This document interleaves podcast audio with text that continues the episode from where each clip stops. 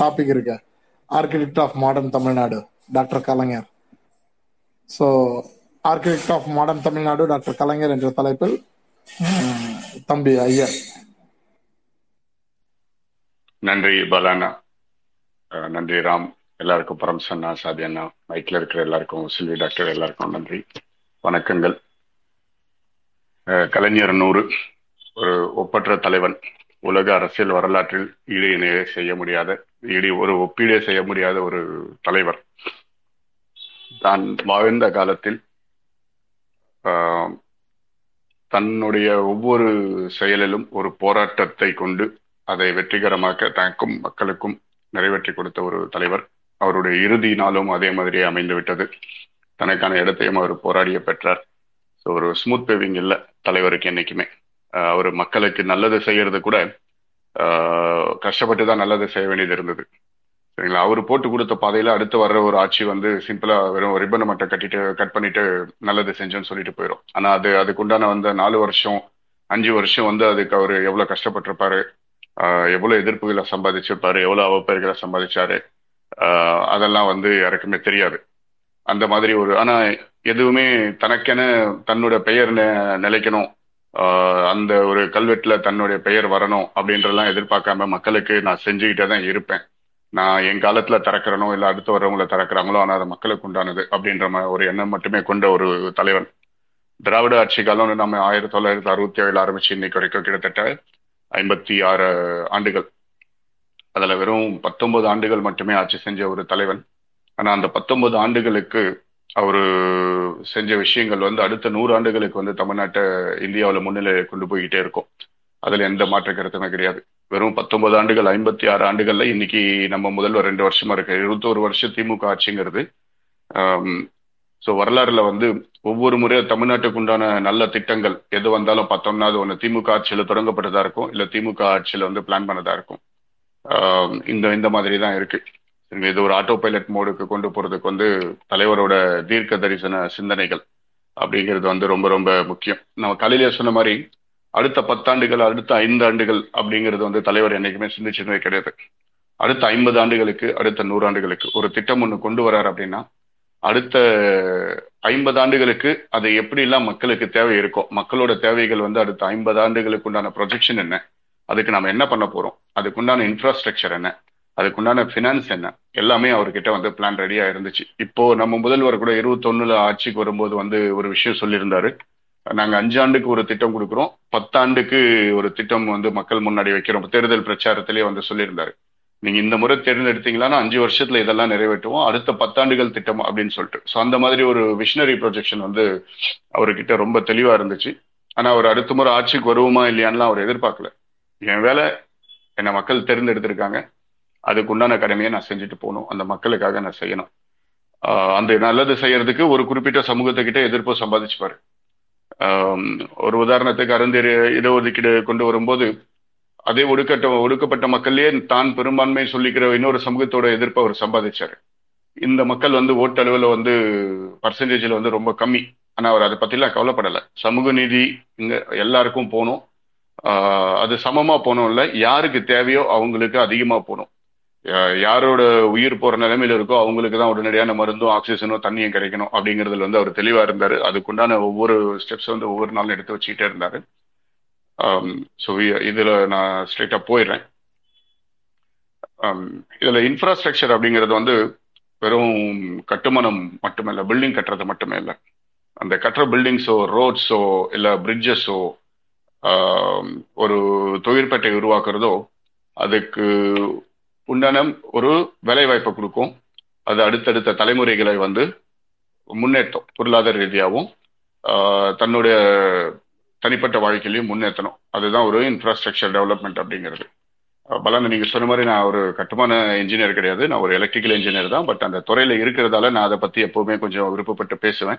அது இல்லாம வந்து இந்தியாவோட பல மூலை முடுக்குகள்ல வந்து டிராவல் பண்றவன். ஸோ எங்கேயுமே வந்து ஒரு ஸ்டேட்டோட ஹெட் கேபிட்டல் பார்த்தோம்னா உடனே எனக்கு நம்ம ஒரு சென்னையை கம்பேர் பண்ண தோணும். சேலம் கம்பேர் பண்ண தோணும். திருநெல்வேலி திருச்சி நம்ம ஊர்ல எந்த ஒரு சிட்டி எடுத்தாலுமே ஒரு நீங்க சவுத் இந்தியா தாண்டிட்டீங்கன்னா வேற எந்த ஸ்டேட்டோட மும்பை டெல்லி நீங்களாக தமிழ்நாடோட இருக்கிற டயர் டூ சிட்டியை கூட கம்பேர் பண்ண முடியாது. ஒரு மாநில தலைமை தலைநகரத்தை. ஏன்னா அந்த அளவுக்கு இங்க நம்ம உருவாக்கி வச்சிருக்கோம். நகரமய மக்கள் வந்து தமிழ்நாட்டில் அதிகம் குறிப்பா எண்பதுகளுக்கு அப்புறமா.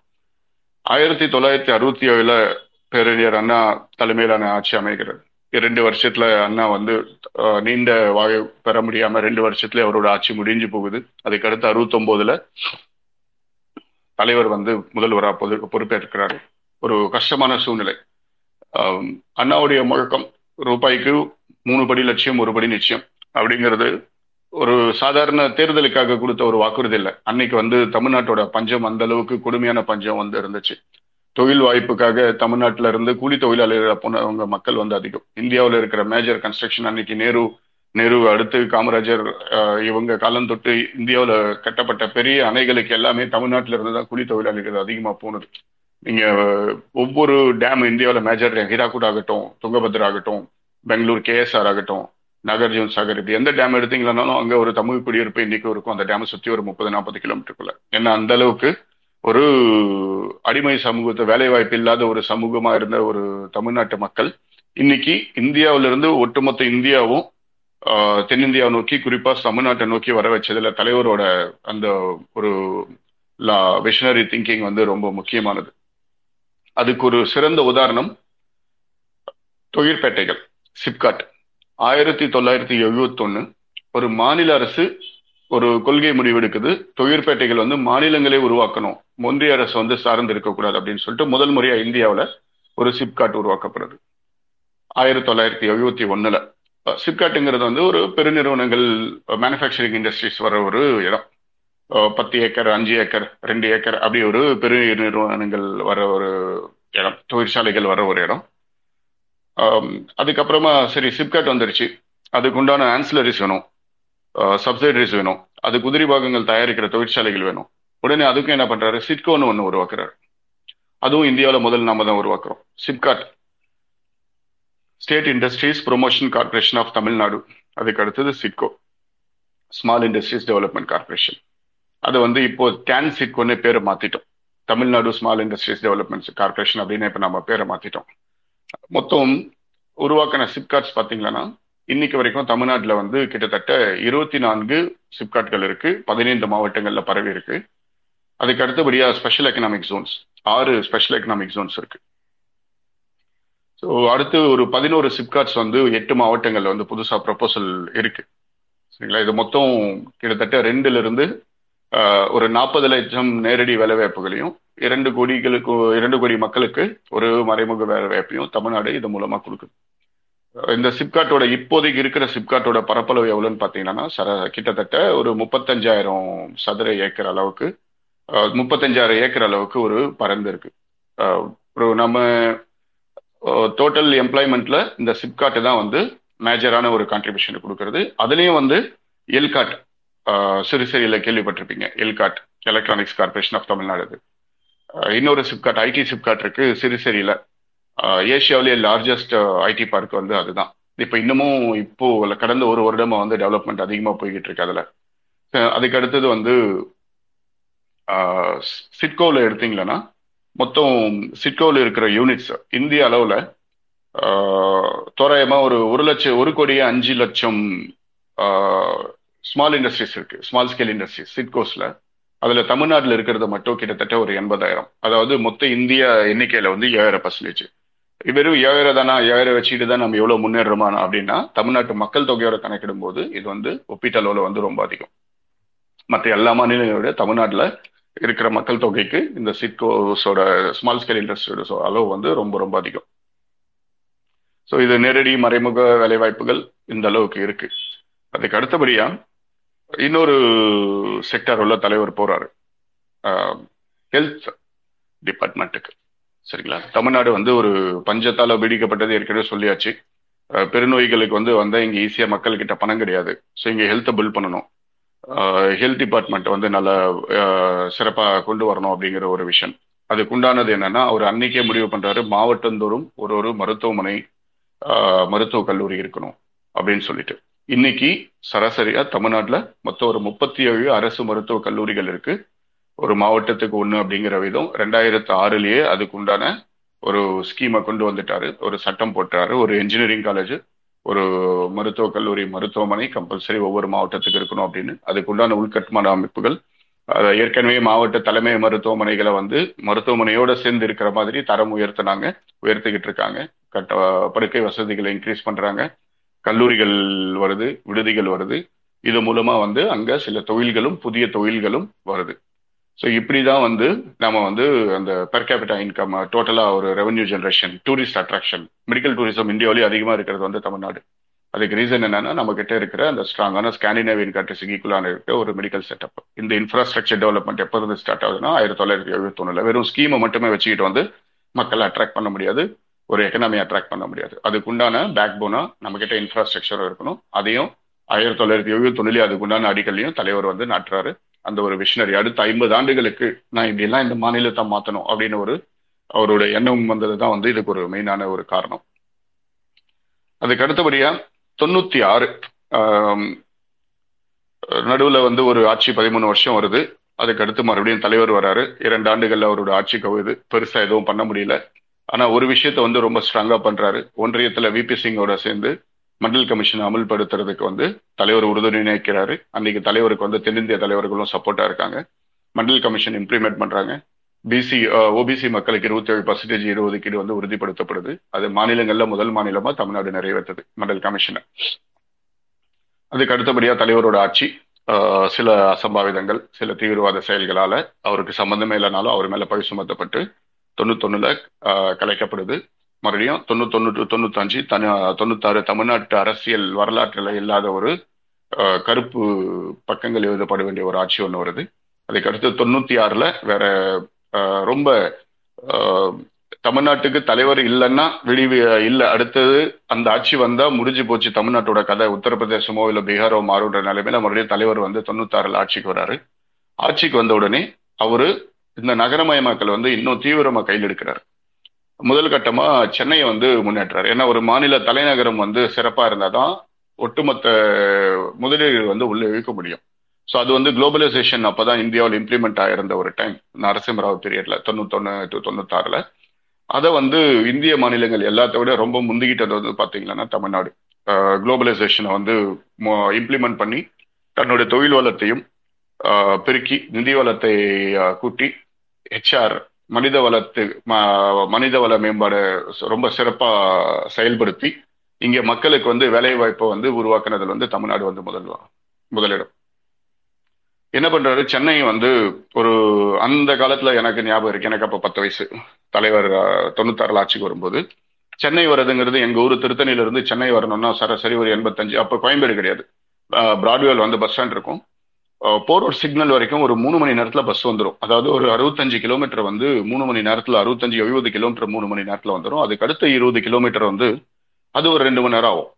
ஸோ சென்னைக்குள்ள வரணும் ட்ரெயின் இல்லை அப்படின்னா பஸ்ல வரணும் அப்படிங்கிற பட்சத்துல ஒரு அஞ்சு மணி நேரம். சாயந்தரத்துல போறதுக்கு அஞ்சு மணி நேரம். இதுக்கு என்னன்னா அங்க இருந்த சிக்னல்ஸ் அதுக்குண்டான டிராஃபிக் இன்னைக்கு இருக்கிறத விட பாதிக்கு பாதி மக்கள் தொகை மட்டுமே இருந்த ஒரு சென்னைக்கு அந்த அளவுக்கு ஒரு பிரச்சனை இருந்துச்சு போக்குவரத்து நெரிசல் இருந்துச்சு. ஸோ தொண்ணூத்தாறுல அதுக்குண்டான ஒரு திட்டம் தீட்டப்படுது. அன்னைக்கு தளபதி வந்து சென்னை மேயராகவும் கூடுதலாக இருக்காரு. சென்னை நகர் முழுக்க எங்கெங்கெல்லாம் முக்கியமான இடத்துல சிக்னல்ஸ் இந்த மாதிரி வந்து டிராஃபிக் ஜாம் அதிகமாக இருக்கோ அங்கெல்லாம் வந்து மேம்பாலங்கள் கட்டப்படுது. அப்படி கட்டப்பட்ட மேம்பாலங்களால சென்னை மக்களோட போக்குவரத்து நெரிசலுங்கிறது வந்து ரொம்ப ரொம்ப குறைஞ்சிருச்சு. அதுக்கு அடுத்தபடியா ஹரிசான்டல் எக்ஸ்பென்ஷன் வந்து ஆரம்பிக்கிறாங்க. சிஎம்டியோட லிமிட் வந்து விரிவாக்குறாங்க.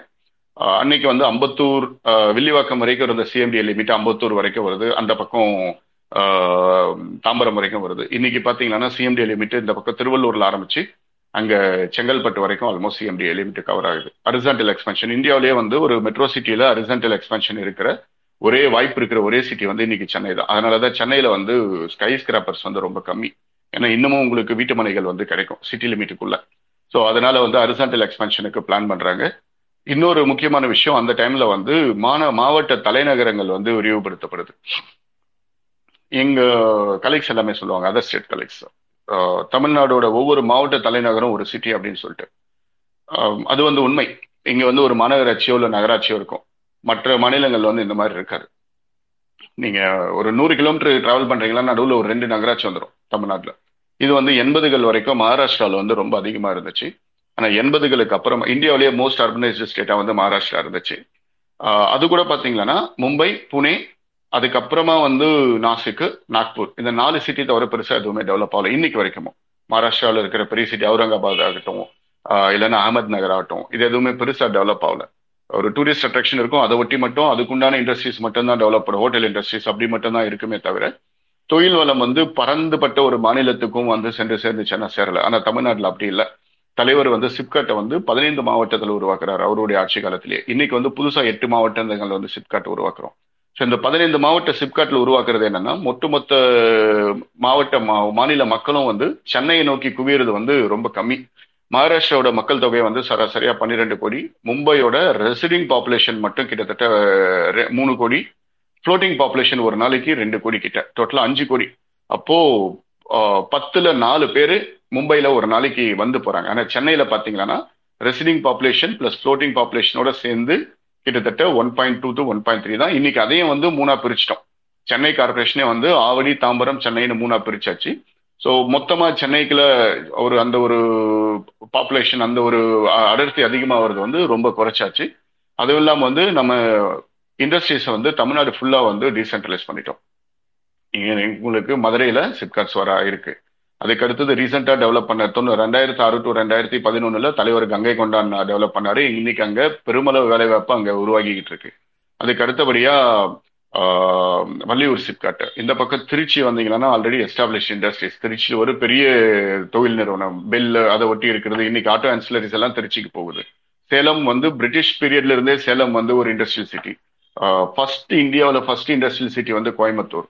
ஸோ இந்த மாதிரி வந்து தமிழ்நாடு வந்து ஒரு பரவலான ஒரு வளர்ச்சி பிளஸ் இன்க்ளூசிவ் க்ரோத் ஒரு மாவட்ட தலைநகரம் மட்டுமோ இல்லை மாநில தலைநகரம் மட்டுமோ வராமல் ஒட்டுமொத்த மக்களையும் ஒட்டுமொத்த மாநிலத்தையும் சேர்ந்து வளர்றது வந்து ஒரு இன்க்ளூசிவ் குரோத்தை வந்து தமிழ்நாடு காட்டுது. அந்த வளர்ச்சி வந்து டீசென்ட்ரலைஸ் பண்ணி நம்ம வந்து எல்லா மட்டத்துக்குமே கொண்டு போய் சேர்த்துருக்கோம். இதுக்கு ஒரு மெயின் ரீசன் என்னன்னா தலைவரோட இன்ஃப்ராஸ்ட்ரக்சர் பிளானிங் தான். ஒரு இண்டஸ்ட்ரி வரணும்னா அதை ஒட்டி இந்த இதெல்லாம் வேணும். இது இதுக்கு அடுத்த ஐம்பது வருஷத்துல இந்த தேவை இருக்கும் இந்த சாலைகளை விரிவாக்கணும் இங்க ஹோட்டல்ஸ் வரணும் இங்க அதனோட சிறு தொழில் நிறுவனங்கள் சப்ளையர்ஸ் எல்லாம் இங்க எங்க வருவாங்க அப்படின்னு சொல்லிட்டு அதுக்குண்டான நிலத்தங்க எல்லாம் முன்னாடியே வந்து பிளான் பண்ணி அதை கரெக்டா எக்ஸிக்யூட் பண்ணும்போது என்னன்னா இந்த கன்ஃபியூஷன்ஸ் எல்லாம் கிடையாது. அதுக்கு அடுத்தபடியா ஒசூர் ஒரு பெங்களூர் பெங்களூர் ஒட்டி பெங்களூர்ல வந்து இண்டஸ்ட்ரீஸ் டெவலப் ஆகிறதுக்கு முன்னாடியே ஒசூர்ல டெவலப் ஆரம்பிச்சிருச்சு. ஸோ இந்த மாதிரி நம்ம வந்து டீசென்ட்ரலைஸ் பண்ணி வச்சிருக்கோம். பல வகையில பல நகரங்கள் வந்து டீசென்ட்ரலைஸா இருக்கு. அதுக்கு அடுத்தபடியா டைடல் பார்க் இந்தியாவிலே ஃபர்ஸ்ட் வந்து ஒரு கன்ஸ்ட்ரக்ஷனுக்காக ஒரு சாரி ஐடி இண்டஸ்ட்ரீஸ்க்காக முதல் முதல்ல ஒரு சிப்காட்டை கொண்டு வந்தது. ஏற்கனவே நான் சொன்னேன் எலக்ட்ரானிக்ஸுக்காக எல்காட்டும் ஐடிக்காக டைடல் பார்க்கும் ஸோ இது வந்து இந்தியாவில் நம்ம முன் முன்னோடி. அதுக்கு ஏற்ற மாதிரி எழுபதுகள்லேயே வந்து கணினி பொறியியல கணினி பா சம்மந்தமான படத்தை வந்து தமிழ்நாடு பாடநூல் கழகத்தில் அவர் உள்ள சேர்த்திருக்காரு. பாலிசிஸ் ஐடி பாலிசியை வந்து கவர்மெண்ட்ல இம்ப்ளிமெண்ட் பண்ணது வந்து இந்தியாவில் ஃபர்ஸ்ட் அதுக்குண்டான செட்டப்பையும் வந்து இன்ஃப்ராஸ்ட்ரக்சரையும் வந்து நம்ம டெவலப் பண்ணி வச்சிருக்கோம். அதுக்கு அடுத்தபடியாக தலைவரோட ஆட்சி காலத்தில் வந்து செயல்படுத்தப்பட்ட இன்னொரு ஒரு முக்கியமான திட்டம் வந்து MRTS mass rapid transport system Chennai கடற்கரை டு வேளச்சேரி. அது இப்போ தாம்பரம் வரைக்கும் எக்ஸ்பெண்ட் பண்ணப்படுது. இது ஒரிஜினலி எம்ஜிஆர் ஆல எம்ஜிஆர் ஆட்சி காலத்து மாஸ்டர் பிளான்ல கொண்டு வந்தது நான் ஒரு காழ்ப்புணர்ச்சிக்காக அவர் நிறுத்தவே இல்லை. தொடர்ந்து அதை செயல்படுத்தி முடிச்சார் அவருடைய ஆட்சி காலத்தில் அந்த அஞ்சு வருஷத்துல ஆரம்பிச்சு முடிச்சாரு. அதுக்கு அடுத்து ரெண்டாயிரத்தி ஆறு டு பதினொன்னுல முழுசா அதை வந்து செயல்படுத்தி முடிஞ்சது. அதுக்கு அடுத்தது சென்னை பைபாஸ் இன்னைக்கு இருக்கிற தாம்பரம் பைபாஸ் அதே மாதிரி மதுரை ரிங் ரோடு நீங்க எந்த ஊருக்கு பைபாஸ் எடுத்தாலும் தலைவருக்கு பிளான் பண்ணதா தான் இருக்கும். அவரோட ஆட்சி காலத்துல பிளான் பண்ணதா தான் இருக்கும். அதுக்கு அடுத்தது ORR Chennai outer ring road இங்க மீஞ்சூர் டு வண்டலூர் கேளம்பாக்கம் வரைக்கும். இது வந்து சென்னை நகரை வந்து டிராஃபிக்கை பெருமளவு குறைச்சதுல வந்து இதுக்கு ஒரு கணிசமான பங்கு உண்டு. நான் சொன்ன மாதிரி மதுரை ரிங் ரோடு இப்போ அதுக்கு அடுத்தது சென்னைக்கு இன்னொரு ரிங் ரோடு வருது சிபிஆர்ஆர்னு சொல்லிட்டு ஏற்கனவே இருக்கிற ஓஆர்ஆர் மாதிரி. இது என்னன்னா காட்டுப்பள்ளி டு திருக்க கல்பாக்கம் வரைக்கும் ஒன் செவன்டி கிலோமீட்டர் ஸோ இந்த மாதிரி பல ப்ராஜெக்டுகள் வந்து அவரோட சிந்தனைகளை உருவாக்குனது தான் இன்னைக்கு அது வந்து செயல் வடிவமைப்பிடுது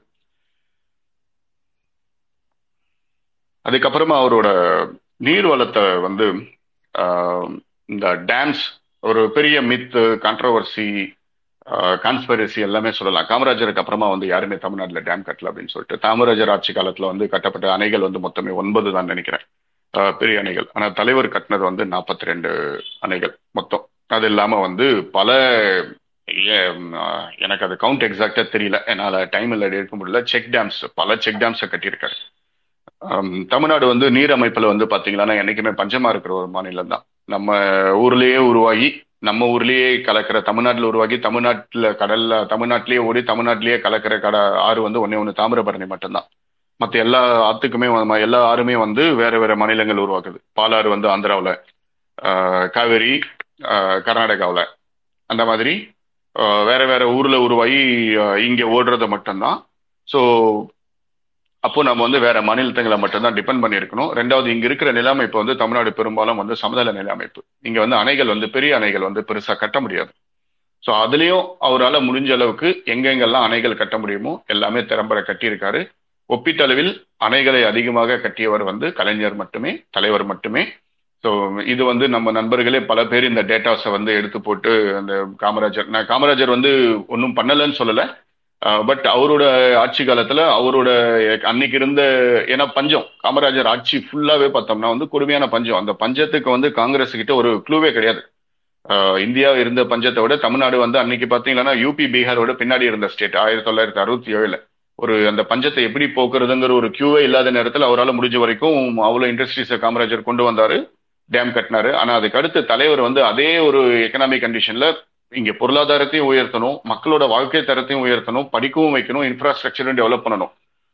கிட்டத்தட்ட ஒட்டு மொத்தமா ஒரு கிரிக்கெட் டீம்ல ஒரே ஒரு கேப்டன் மட்டுமே ஆக்டிவா இருக்கிற மாதிரி ஒரு நிலைமையில ஒரு வேர்ல்ட் கப் ஜெயிக்கிற நிலைமையில வந்து தலைவர் வந்து அன்னைக்கு இருந்தாரு. அதை வந்து சிறப்பா செயல்படுத்தி எம்ஜிஆர் கையில ஆட்சியை கொடுக்கும்போது தமிழ்நாடு வந்து ஓரளவுக்கு தன்னிறைவு அடைந்த மாநிலமா இருந்துச்சு. அதுக்கு அடுத்தது வந்து அடுத்தடுத்த ஆட்சிகளோட ஒரு அந்த பதிமூணு வருஷம் அதுக்கு அடுத்து தொண்ணூத்தொன்னு தொண்ணூத்தாறு அந்த மாதிரி நிலைமையில வந்து ரொம்ப பேக்லாக் வந்துச்சு. மறுபடியும் தொண்ணூத்தாறு டு ரெண்டாயிரத்தி ஒண்ணுல வந்து மின்மிகை மாநிலம் இங்க வந்து வேளாண்மையில் தன்னிறைவு அது ஹையஸ்ட் கிட்டத்தட்ட ஒரு fifty five percentage employment ratio இன்னைக்கும் தமிழ்நாடோட எம்ப்ளாய்மெண்ட் ரேஷியோ பாத்தீங்கன்னா fifty one percentage unemployment ratio பாத்தீங்கன்னா ஃபார்ட்டி நைன் தான். ஸோ ரெண்டுல ஒருத்தருக்கு வந்து இங்கேயே வேலை கிடைச்சிடும் வெளியே போவாமே அந்த மாதிரி ஒரு மாநிலத்தை வந்து கட்டமைப்பதில் வந்து அவரோட விஷன்ஸ் வந்து ரொம்ப அதிகம். அதுக்குண்டான உள்கட்டமைப்பையும் இங்கே பண்ணாரு. So, இன்னைக்கு இதனோட ரிசல்ட் என்னன்னா பெர் கேபிட்டா இன்கம் வந்து தமிழ்நாடு வந்து கிட்டத்தட்ட தனிநபர் வருமானம் வந்து ரெண்டு லட்சத்தி பதிமூணாயிரம் கேட் தோராயமாக. இந்தியாவில் வந்து ஒரு பன்னிரெண்டாவது இடத்துல இருக்கு. ஏன் பன்னிரெண்டாவதுன்னா ஏற்கனவே சொன்ன மாதிரி இங்க வந்து மக்கள் தொகை ஏற்ற மாதிரி பார்க்கணும். இந்தியாவில் வந்து ஃபர்ஸ்ட் வந்து கோவா இருக்கு கிட்டத்தட்ட நாலரை லட்சம். ஸோ அங்கே வந்து ஒரு குறைந்த அளவு மக்கள் தொகை இங்கே அப்படி இல்லை. மக்கள் தொகையில் வந்து அதிகம். மக்கள் தொகையில் அதிகமாக நமக்கு முன்னாடி இருக்கிற மா- நமக்கு ஈக்குவலாக மக்கள் தொகை இருந்து நமக்கு முன்னாடி இருக்கிற மாநிலங்கள்னு பார்த்தோம்னா குஜராத்தும் கர்நாடகாவும் நமக்கு முன்னாடி இருக்கு. கிட்டத்தட்ட ஒரு சம அளவு மக்கள் தொகை கொண்ட மாநிலம். பட் ஆனால் இங்கே ஒரு விஷயம் அந் இல் தமிழ்நாட்டுக்கும் இந்த இந்த ரெண்டு மாநிலம் இருக்கிற வித்தியாசம் என்னன்னா இங்கே வந்து அந்த ஜிடிபி பெர் கேபிட்டா இன்கம் வந்து ஒரு குறிப்பிட்ட சமுதாயத்துல குறிப்பிட்ட பர்சன்டேஜ் மக்கள் கிட்ட இருந்து தான் வருது. ஆனா தமிழ்நாட்டுல எண்பது பர்சன்டேஜ் டு தொண்ணூ எண்பத்தஞ்சு பர்சன்டேஜ் வந்து கான்ட்ரிபியூஷன் இருக்கும். ஆனா இங்க வந்து ஒரு குஜராத்ல பாத்தீங்கன்னா மொத்தமே ஒரு பதினைந்து சதவீத தொழில் முனைவோர்கள் முதலாளிகள் கிட்ட இருந்து எடுக்கப்படுற ஜிடிபி ஆனது கால்குலேஷன் ஆனது தமிழ்நாட்டுல எண்பது சதவீத மக்கள் வந்து கால்குலேட் பண்றாங்க. ஸோ இதுதான் வந்து நம்ம அந்த வளர்ச்சியை டீசென்ட்ரலைஸ் பண்ணது இன்க்ளூசிவ் க்ரோத் ஸோ அதுக்குண்டான இன்ஃப்ராஸ்ட்ரக்சரும் இங்க நம்ம கொண்டு வந்துட்டோம். சரிங்களா ஸோ நம்ம தான் வந்து அதில் கரெக்டாக இருக்கும். அதாவது முதலாளிகளும் வளரணும் தொழிலாளிகளும் வளரணும். ஆனா அங்க அப்படி இல்லை. முதலாளிகள் மட்டும்தான் வளர்றாங்க. தொழிலாளிகள் தொழிலாளிகள் இருக்காங்க அவங்க ஜிடிபி வந்து கண் தனிப்பட்டு நீங்க அந்த ஒரு செக்மெண்ட் மட்டும் எடுத்து பாத்தீங்கன்னா ரொம்ப கம்மியா இருக்கும். இது வந்து தலைவரோட சாதனை திராவிடத்தோட சாதனை. ஒரு ரெண்டு பாயிண்ட் கடைசி வரைக்கும் அவரால் வந்து ஒரு அவரோட ரொம்ப அவருடைய ஆட்சி காலத்துல அவர் பார்க்க முடியாத போனதுல பலன் டைம் ஆயிடுச்சு ஒரு அஞ்சு நிமிஷத்துல முடிச்சுக்கிறேன். ஒரு ரெண்டு திட்டம் வந்து ஒரு ரெண்டு திட்டம் வந்து அவரோட கடைசி காலம் அவரோட வாழ்நாள் இறுதி நாட்கள் வரைக்கும் அவர் வந்து சோகத்தை துன்பத்தை அனுபவிச்ச ஒரு ரெண்டு திட்டம் தமிழ்நாட்டில் வந்து பாத்தீங்கன்னா அவர் ஆரம்பிச்சு செயல்படுத்த முடியாத திட்டங்கள். ஒன்று வந்து சேது சமுத்திர திட்டம். அதுக்கு அடுத்தது வந்து இந்த மதுரவாயில் டு சென்னை துறைமுகம் பறக்கும் சாலை. இந்த ரெண்டுமே வந்து ஒன்றிய அரசோட கான்ட்ரிபியூஷனோட பண்ண வேண்டிய ஒரு திட்டங்கள். ஆனா இது ரெண்டுமே வந்து காழ்ப்புணர்ச்சி. ஒன்று வந்து மத ரீதியான ஒரு காழ்ப்புணர்ச்சி. அதுக்கு அடுத்தபடியா வந்து மத ரீதியான ஒரு சாயம் வச்சு ஒரு திட்டம் முடக்கப்பட்டது. சேது சமுத்திர திட்டம். அதுக்கு அடுத்தபடியா இன்னொன்னு வந்து அடுத்த ஆட்சியா மாறினதுனால வந்து அடுத்த ஆட்சியாளர்களோட காழ்ப்புணர்ச்சியால இந்த ரெண்டோட இம்பாக்ட் வந்து பாத்தீங்கன்னா தமிழ்நாட்டுக்கு வந்து ரொம்ப பெரிய விஷயம். இந்திய மக்கள் எல்லாம் நினைக்கிறாங்க இந்திய மக்கள் மத்தியில உருவகப்படுத்தப்பட்டது வந்து சேது சமுத்திர திட்டம் அப்படிங்கிறது வந்து தமிழ்நாட்டுக்கான ஒரு திட்டம் அப்படின்னு சொல்லிட்டு. ஆனா சேது சமுத்திர திட்டம் அப்படிங்கிறது பாத்தீங்கன்னா ஒட்டுமொத்த இந்தியாவுக்கான திட்டம். எதுக்கு அப்படி சொல்றேன்னா நான் இங்க தமிழ்நாட்டில் ஒரு போர்ட்டை டெவலப் பண்ணி தமிழ்நாடு வரி வசூல் பண்ணி ஒன்றியத்துக்கு தான் கொடுக்க போகுது. சரிங்களா? நம்ம என்னைக்குமே வாங்குற அந்த 29 பைசா தான் நம்ம வாங்க போறோம். ஸோ ஆனா இது மூலமா இழந்த வருவாய்ங்கிறது வந்து ரொம்ப பெருசு. ஸோ சேதுர சமுத்திர திட்டம் ஒரு திட்டம் இல்லாததுனால நமக்கு டெவலப் பண்ண முடியாத போன துறைமுகங்கள் பார்த்தீங்களன்னா காரைக்கால் தூத்துக்குடி இந்த நாகப்பட்டினம். ஓகே நாகப்பட்டினம் காரைக்கால் பக்கத்து பக்கத்துல ரெண்டுல ஒன்று டெவலப் பண்ணுறோம் ஆனால் தூத்துக்குடி வந்து ஒரு பெரிய அளவில் ஆரம்பிக்கப்பட்டு இதுக்கு மேலே இது எக்ஸ்பென்ஷன் பண்ணாலும் இங்கே இன்கம் இருக்காது அப்படின்னு கைவிடப்படுற ஒரு நிலைமை தான் இதுக்கு மேலே எக்ஸ்பென்ஷன் வேண்டாம் அப்படின்னு ஒன்றிய அரசும் வந்து முடிவெடுத்துட்டாங்க. அதுக்கு அடுத்தது வந்து ஸ்டேட் மாரிடைம் போர்டு வந்து எந்த ஒரு புதிய துறைமுகமே இங்க கொண்டு வர முடியாது. ஏன்னா நடுவில் வந்து நமக்கு வந்து சேது சமுத சேது கால்வாய் இருக்கு. அங்க வந்து தண்ணீரோட ஆழம் கம்மியா இருக்கிறதுனால பெரிய கப்பல்கள் உள்ள வர முடியாது. ஸ்ரீலங்காவை சுத்திக்கிட்டு மறுபடியும் அவன் தூத்துக்குடி வர்றதுக்கு பதிலாக இன்னைக்கு அம்பந்தோட்டாக்கு போயிருவாங்க. இல்லைன்னா இந்தியாவுக்கு வரணும்னா கொழும்புக்கு வந்துருவாங்க. ஸோ இது இந்த ஒரு தமிழ்நாட்டுக்கு வர வேண்டிய பெரும்பான்மையான வர்த்தகம் வந்து தமிழ்நாட்டுக்கு வெளியே இந்தியாவுக்கே வராம போயிருச்சு. இதுதான் வந்து இங்கே தான் அர்த்தம். அதை அதுதான் நான் சொல்றது வந்து இது இந்தியாவுக்கான ஒரு திட்டம் இந்தியாவுக்கான ஒரு இழப்பு. இதை வந்து தலைவர் அவருடைய வாழ்கிற கால வாழ்ந்த காலத்திலேயே வந்து நிறைவேற்ற முடியாம அவர் பார்க்க முடியாத ரொம்ப ஒரு வருத்தப்பட்ட திட்டங்கள்ல இதுவும் ஒன்று அதுக்கு அடுத்தது வந்து இந்த எலிவேட்டட் டோல்வே இது மூலமா என்னாச்சுன்னா சென்னையில வந்து நம்ம திட்டங்கள் மூலமா கொண்டு வந்த இன்ஃப்ராஸ்ட்ரக்சர்ஸ் மூலமா வந்து ஒரு பெருமளவு உற்பத்தி இங்கே நடக்குது. இங்க இருக்கிற ரெண்டு போர்ட்டை மட்டுமே தான் நம்ம சார்ந்து இருக்கணும் ஒன்னு வந்து எண்ணூர் இன்னொன்னு வந்து சென்னை போர்ட் ஸோ இதனோட ஹேண்ட்லிங் கெப்பாசிட்டி வந்து ஒரு சேச்சுரேட் ஆயிடுச்சு. பட் இங்க இண்டஸ்ட்ரீஸ் வந்து ரெண்டாயிரத்தி ஆறு டு பதினொன்னுல பல இண்டஸ்ட்ரீஸ் உள்ள வந்து மேனுஃபேக்சரிங் வந்து மல்டிஃபோல்ட் ஆயிடுச்சு பல மடங்கு பெருகிருச்சு. ஸோ அதுக்குண்டான ஹேண்ட்லிங் இங்க இல்லை. உடனே ஆந்திரா என்ன பண்ணுது? நம்ம இந்த தலைவர் வந்து இந்த திட்டத்தை கொண்டு வராரு. அடிக்கல் நாட்டுறாங்க. கிட்டத்தட்ட ஒரு நானூறு கோடி செலவு பண்ணி பில்லர்ஸ் போட்டாச்சு கோயம்பேடு வரைக்கும். அன்னைக்கு வந்து வெறும் ஆயிரத்தி இரநூறு கோடிக்கு உண்டான திட்டம். அதுல நானூறு கோடிக்கு வந்து செலவு பண்ணியாச்சு. ஒரு கம்பெனி வந்து செலவு பண்ணிட்டாங்க. ஆனா அதுக்கு சொல்லப்பட்ட அந்த திட்டத்தை முடக்கிறதுக்கு அம்மையார் சொன்ன காரணம் வந்து என்விரான்மெண்டல் இஷ்யூஸ் ஒரு இல்லாத ஒரு காரணத்தை கிரியேட் பண்ணி கூவம் நதியை வந்து டேமேஜ் பண்ண போறாங்க. ஏன்னா கோம் நதி எங்கேயுமே டேமேஜ் பண்ணல. பில்லர் போட்டு மேலதான் அதுதான் பேரே வந்து பறக்கும் சாலை எலிவேட்டட் டோல்வே. இன்ஃபேக்ட் இதன் மூலமா என்னன்னா அந்த நதியும் வந்து ஓரளவுக்கு சீரடைஞ்சிருக்கும். ஏன்னா இப்ப அந்த ஒர்க் நடக்கும்போது அதை க்ளீன் பண்ணி ஆகணும். சரிங்களா? அப்போ வாட்டர் ரூட்ஸ் வந்து புதுசா கிரியேட் பண்ணணும். ஸோ ஒரு அந்த நிலைமையில அந்த அளவுக்கு ஒரு விஷனரி திங்கிங் வந்து இருந்த ஒரு இடத்துல என்ன ஆகுதுன்னா வந்து திட்டம் வந்து காழ்ப்புணர்ச்சியால முறக்கப்படுது. இதுதான் வாய்ப்புன்னு சொல்லிட்டு ஆந்திரா வந்து கிருஷ்ணப்பட்டினம் போர்ட் அப்படின்னு சொல்லிட்டு ஒரு போர்ட் நெல்லூர்ல இருந்து ஒரு நாற்பது கிலோமீட்டர் முன்னாடி நெல்லூருக்கு முன்னாடியே ஒரு இருபது கிலோமீட்டர் இருக்கும். ஒரு போர்ட்டை உருவாக்குது. அந்த டைம்ல ஸ்ரீ சிட்டி மஹிந்திரா சிட்டிக்கு ஈக்குவலா மஹிந்திரா சிட்டியோட பெருசா கும்மிடிப்பூண்டி தடா பக்கத்துல வந்து ஸ்ரீ சிட்டின்னு ஆந்திரா கவர்மெண்ட் ஒரு எஸ்இசெட் ஜோன் கொண்டு வருது. அங்க வந்து கம்பெனிஸ் மஹிந்திரா சிட்டியில இருந்த சில மேனுஃபேக்சரிங் யூனிட்ஸே கூட அங்க போக ஆரம்பிக்குது. ஸோ அவங்களுக்கு வந்து அப்போ வேட் இருந்த டைம் இங்க தமிழ்நாடு ஊரில் வரதா இருந்தால் சிஎஸ்டியில் வரணும். அந்த டைம்ல வந்து வேட்ல பில் பண்ணிக்கலாம் அப்படின்னு சொல்லிட்டு அவங்களுக்கு ஈஸியா வந்து ஃபுல்லா கிருஷ்ணப்பட்டினம் போட்டு போகுது. ஒரு ஐம்பது கிலோமீட்டர் நூறு கிலோமீட்டர் அதிகமா இருந்தா கூட பரவாயில்ல அங்க போயிடும் அப்படின்னு சொல்லிட்டு. இந்த போர்ட்ல ஹேண்ட்லிங் இல்லாததுனால என்ன ஆகுதுன்னா உண்டாயோட எக்ஸ்பென்ஷன் இங்க வரல. குஜராத் போகுது. அதுக்கு அடுத்து உண்டாயோட sister concern Kia Motors again Anantapur போயிட்டு இப்போ அன்னி அதே இங்கே இங்க தமிழ்நாட்டுக்கு வர வேண்டிய கியா மோட்டார்ஸ் அனந்தபூர் போகுது. அங்கிருந்து கிருஷ்ணப்பட்டினம் போர்ட்டுக்கு தான் அங்க ஹேண்ட்லிங்காக போகுது எக்ஸ்போர்ட்டுக்கு எம்ஐ செல்போன் ஃபேக்டரி அகைன் அங்க போகுது. ஸ்ரீ சிட்டி போகுது. தோஷிபா அஸ் காந்தர் அதே மாதிரி கொபெல்கோ எர்த் மூவர்ஸ் அதுவும் ஸ்ரீ சிட்டி போயிடுச்சு. செங்கல்பட்டுல மறைமலை நகர்ல இருந்த மேனுஃபேக்சரிங் யூனிட்டை ஃபுல்லா அங்க மாத்திட்டு போயிட்டாங்க. ஸோ இந்த மாதிரி தமிழ்நாட்டில இருந்து வெளியே போன ப்ராஜெக்ட்ஸ் வந்து ரொம்ப நிறைய. இந்த ஒரு எலிவேட்டட் டோல்வே இருந்து அந்த போர்ட்டுக்கு உண்டான ப்ராப்பர் ஆக்சஸ் கிடைக்காததுனால. ஏன்னா நீங்க போர்ட்டுக்கு போகணும்னா ஒட்டுமொத்த சென்ட்ரல் பாரிஸ் எல்லாம் தாண்டி தான் போர்ட்டுக்கு போய் ஆகணும். அந்த நிலைமையில இந்த ரோடுக்கு வந்து நைட்ல டிராஃபிக் ஹேண்ட்லிங் வந்து ரொம்ப முடியாது அப்படின்னு சொல்லிட்டு தான் அந்த எலிவேட்டட் டோல்வே பிளான் பண்ணது. அது கிடைக்கல. அவன் நின்றுச்சு அதனால தமிழ்நாட்டுக்கு ஏற்பட்ட இழப்புகள் வந்து ரொம்ப ரொம்ப அதிகம். இது அகைன் இந்தியாவுக்கு ஏற்பட்ட இழப்பு தான். இப்போ அந்த திட்டம் வந்து அன்னைக்கு ஆயிரத்தி இருநூறு கோடியில செயல்படுத்திருக்க வேண்டிய திட்டம். இன்னைக்கு வந்து கிட்டத்தட்ட ஆறாயிரம் கோடியில ரீடெண்டரிங் ஆகி மறுபடியும் வரப்போகுது. அது இந்த ஆட்சி காலத்துக்குள்ளேயே வந்து எக்ஸிக்யூட் பண்ணப்படணும் அப்படிங்கிறது வந்து முதல்வரோட ஆசை. ரெண்டாயிரத்தி இருபத்தாறுக்குள்ள கண்டிப்பா நடக்கும். ஆல்மோஸ்ட் முடிச்சிட்டேன். நான் பேச வந்த பாயிண்ட்ஸை சிறு தவறுகள் இருந்தால் மன்னிக்கணும். பல முறை சொன்னதுதான். நம்ம போடுற திட்டங்கள் திராவிடம் போடுற திட்டங்கள் தலைவர் ஒரு திட்டம் தீட்டுறாரு அப்படின்னா அடுத்த ஐந்து ஆண்டுகள் பத்தாண்டுகள் இல்லை அடுத்த ஐம்பது ஆண்டுகளுக்கு உண்டான திட்டமா மட்டும்தான் நம்ம எல்லாமே தீட்டிக்கிட்டு இருக்கோம். ஸோ இந்த வந்து நம்ம மக்கள் ம- ஆனா நம்ம கிட்ட ஒரு பிரச்சனை என்னன்னா வந்து தலைவரோட சிந்தனை தான். மக்களுக்காக நான் சேவை தான் செய்வேனே தவிர அதை நான் மக்கள்கிட்ட போய் பெருமையா சொல்லிக்க மாட்டேன் நான் செஞ்சது அப்படின்னு சொல்றது. ஆனா நம்ம தொண்டர்களா இருக்கிறவங்களும் அனுதாபிகளா இருக்கிறவங்களும் தலைவர் மேல பாசத்தோட இருக்கு. ஏன்னா இதுல எல்லாருமே இன்னைக்கு பேசுற எல்லாருமே கட்சிக்காரங்க கிடையாது. எனக்கு அது நல்லா தெரியும். ஆனா அந்த கலைஞர் அப்படிங்கிற ஒரு ஒற்றை மாமனிதர் மேல இருக்கிற ஒரு அன்பு அவர் அந்த தலைவன் மேல இருக்கிற ஒரு நம்பிக்கை தான் வந்து நம்ம எல்லாரையும் ஒன்னா சேர்க்குது. ஸோ இது அவருடைய சாதனைகளை கொண்டு போகணும். அடுத்தடுத்த தலைமுறைகளுக்கு கடத்தணும். அது ரொம்ப முக்கியம். திராவிடம் வந்து திமுக வந்து குடும்ப கட்சி தான். அடுத்தடுத்த நான் மூணாவது தலைமுறையா திமுக எங்க வீட்டில் என் பொண்ணும் அதே மாதிரி தான் வந்துகிட்டு இருக்கா. அவருடைய சிந்தனை எல்லாமே வந்து அதே மாதிரி தான் இருக்கு.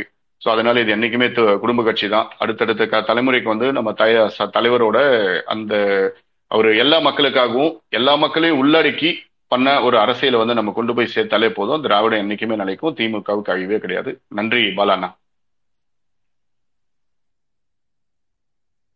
நன்றி ஐயா.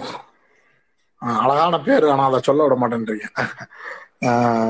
ரைட் சொல்லலாம் சொல்லலாம் பாலாண்ணா போன வருஷமே முதல் முறையா ஓப்பனா தலைவர் டுவெண்ட்டி ஃபோர் ஹவர்ஸ் ஸ்பேஸ்ல தான் சொன்னேன்.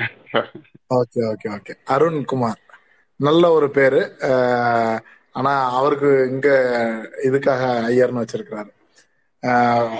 போன வருஷம் வந்து ஒரு ஏர்போர்ட்ல நின்றுட்டு தான் பேசினா அப்படின்னு குஜராத் ஏர்போர்ட் ஏதோ ஒரு ஏர்போர்ட்ல நின்றுட்டு தான் பேசினா அப்படி. இதே கோவா ஏர்போர்ட்னா இதே அதே ஊர் அதே இடம் இந்த வருஷமும். ஆனா அன்னைக்கு வந்து கண்ணீரோட பேசுனீங்க. இன்னைக்கு வந்து அதெல்லாம் முடிஞ்சாச்சுடா. நான் இப்ப வந்து அடுத்த கட்டத்தை நோக்கி நான் பாஞ்சிட்டு இருக்கிறேன். உணர்ச்சிகளோட எத்தனை நாளைக்கு இருக்கிறது? அந்த உணர்ச்சிகளை செயல்படுத்துறதுல தானே தலைவரோட இது இருக்கு அப்படின்னு சொல்லிட்டு. இன்னைக்கு நீங்க அந்த ஆர்கிடெக்சர் ஆஃப் மாடர்ன் தமிழ்நாடு அப்படின்றத வந்து எங்க தொட்டீங்கன்னா சென்னையோட ஒரு கார்னர்ல தொட்டு ஆஹ், சேது சமுத்திர திட்டம் வரைக்கும் அதாவது கோடியக்கரை அந்த எண்டு வரைக்கும் கொண்டு வந்து திரும்ப அங்கே அதை அப்படியே பறக்கும் சாலை திட்டத்துக்கு கொண்டு போய் எலிவேட்டர் டோல்வே கொண்டு வந்து ஒரு அழகான ஒரு இது ஆக்சுவலாக என்னன்னா ஒரு ரோட் மேப் பார்த்த மாதிரி இருந்துச்சு. அந்த ஒவ்வொரு இன்ஃப்ராஸ்ட்ரக்சர்த்தையும் சொல்லி அதை எப்படி கொண்டு வரணும் அது ஏன் போச்சு அதில் உள்ள சில சின்ன சின்ன புள்ளி புள்ளி விவரங்கள் எல்லாமே சூப்பராக இருந்தது ஐயர். ஒரு ரொம்ப ஐயர்கிட்ட இருந்து ஒரு நான் கேட்கறது எனக்கு டைம் இருக்கிறது இல்லை நீங்கள் பேசுவீங்களா இருக்கும். ரொம்ப நாளைக்கு அப்புறம் ஒரு ஃபுல் ஃபிளட்ஜு ஸ்பீச்சை வந்து திரும்ப கேட்கறதுல மகிழ்ச்சி. அவருக்கு ஆக்சுவலா முதல்ல நான் கொடுத்த தலைப்பு வந்து பர்பஸிவாக ஒரு தலைப்பு கொடுத்தேன். த- தமிழ்நாட்டின் கல்வி வளர்ச்சியில் கலைஞரின் பங்கு அப்படின்னு சொல்லிட்டு ஒரு இது கொடுத்தேன். அதை வந்து ஃபர்ஸ்ட் வந்து அவர் வே- வேணாம்னு சொல்லிட்டாருன்னு நான் நினைச்சிட்டேன். ஆனா அவரு இல்ல இல்ல நான் எனக்கு இந்த டாபிக் வேணும் அப்படின்னு கேட்டாரு. சரின்னு சொல்லிட்டு நானும் டாப்பிக்கை மாத்திட்டேன். அவரு இன்னைக்கு காலையில வந்து அதெல்லாம் முடியாது எனக்கு ரெண்டு டாபிக் வேணும் அப்படின்னு சொல்லி இன்னைக்கு இந்த டாபிக்ல பேசியிருக்கிறாரு. ப்ராப்ளி இன்னைக்கு நைட்டு அல்லது நாளைக்கு காலையில அல்லது ஏர்லி மார்னிங் டைம் அந்த ஒரு ஸ்லாட்ல வந்து அவர் மீண்டும் வந்து தமிழ்நாட்டின் கல்வி கல்வி வளர்ச்சியில் அஹ், க- தலைவர் கலைஞரின் பங்கு அப்படிங்கிற தலைப்புல வந்து அவர் மீண்டும் பேசுவாரு. இதே அந்த ஹீட் வந்து அதுலயும் இருக்கும் அப்படின்றத தெரிவிச்சுக்கிறேன். நன்றி ஐயர். ரொம்ப நன்றி பாலண்ணா. அது நான் வெறும் கல்வி வளர்ச்சின்னு மட்டும் இல்லைன்னா கலைஞர் செய்த சீர்திருத்தங்கள் அப்படின்னும் சேர்ந்து சொல்ல